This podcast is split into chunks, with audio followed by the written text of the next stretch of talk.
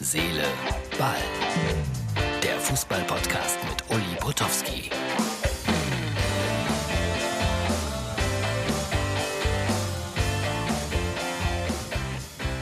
Herz, Seele, Ball, das ist die Ausgabe für Montag. So, Rückreise im Auto. Nadja fährt mich, so, die war ganz kurz nur zu sehen.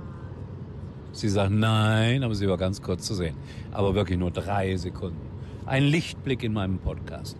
So, liebe Freunde, es war wieder mal ein sehr interessanter Tag und ein interessanter Abend gestern auch äh, mit äh, Karl-Heinz Rummenigge, der im ZDF Sportstudio ja, so ein bisschen, der eine oder andere hat es gegrillt genannt, wurde, aber so schlimm fand ich es nicht, war ein faires Interview und er hat eigentlich zu allem, wie ich finde, Stellung bezogen. Man muss nicht seine Meinung teilen, aber wenn ich heute dann wieder in die einschlägigen Internetportale schaue, dann muss ich sagen, also das ist alles für mich nicht mehr nachvollziehbar. Das ZDF wird als linkes Pack bezeichnet zum Teil und Herr Rummenigge wird dann auch übelst beschimpft. Wie so oft im Leben, die Wahrheit liegt in der Mitte. Wenn ihr es gesehen habt, habt ihr eine eigene Meinung dazu. Für mich ging das alles fair und ordentlich zu. Auch wenn ich nicht immer der Meinung von Herrn Rummenigge war. So, heute dann äh, Fußball in Hoffenheim.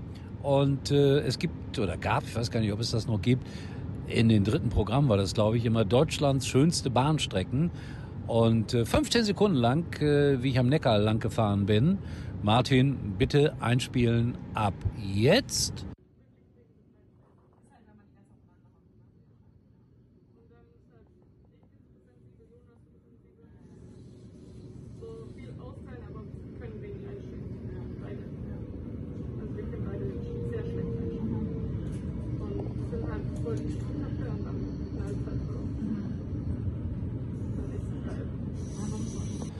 So, ich hoffe, ihr habt die 15 Sekunden Bahnfahrt genossen, ohne Kommentar.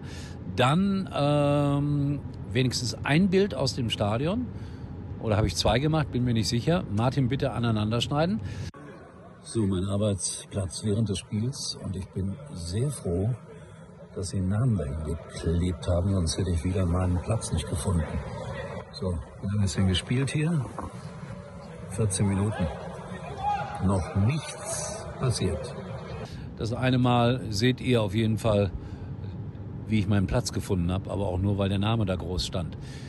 Und dann gab es ein 4-0 für die Hoffenheimer und vor dem Spiel eine ziemlich überraschende Situation für mich. Jetzt mache ich das schon 40 Jahre, aber ein Trainer hat mich vor dem Spiel noch nie um ein Autogramm gebeten oder überhaupt noch nie hat das einer getan. Und Herr Kofeld von Werder Bremen brach den Bann. Aber die Freude bei mir währte nur kurz oder sie wurde größer, denn das Autogramm war natürlich nicht für ihn, sondern für seine Kinder, die große Fans der Teufelskicker sind. Hat mich sehr gefreut.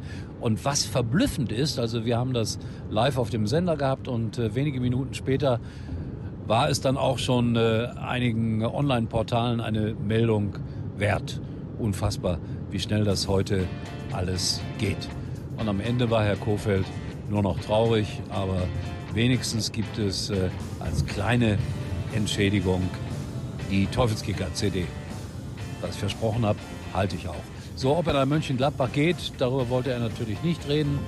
Ist auch nachvollziehbar. Dennoch müssen ja diese Fragen immer und immer wieder gestellt werden. So, das war's aus dem fahrenden Auto.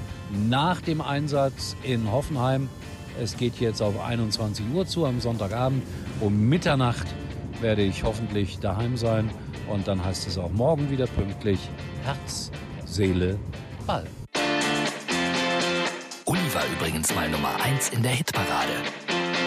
Eigentlich können Sie jetzt abschalten. Cashflash.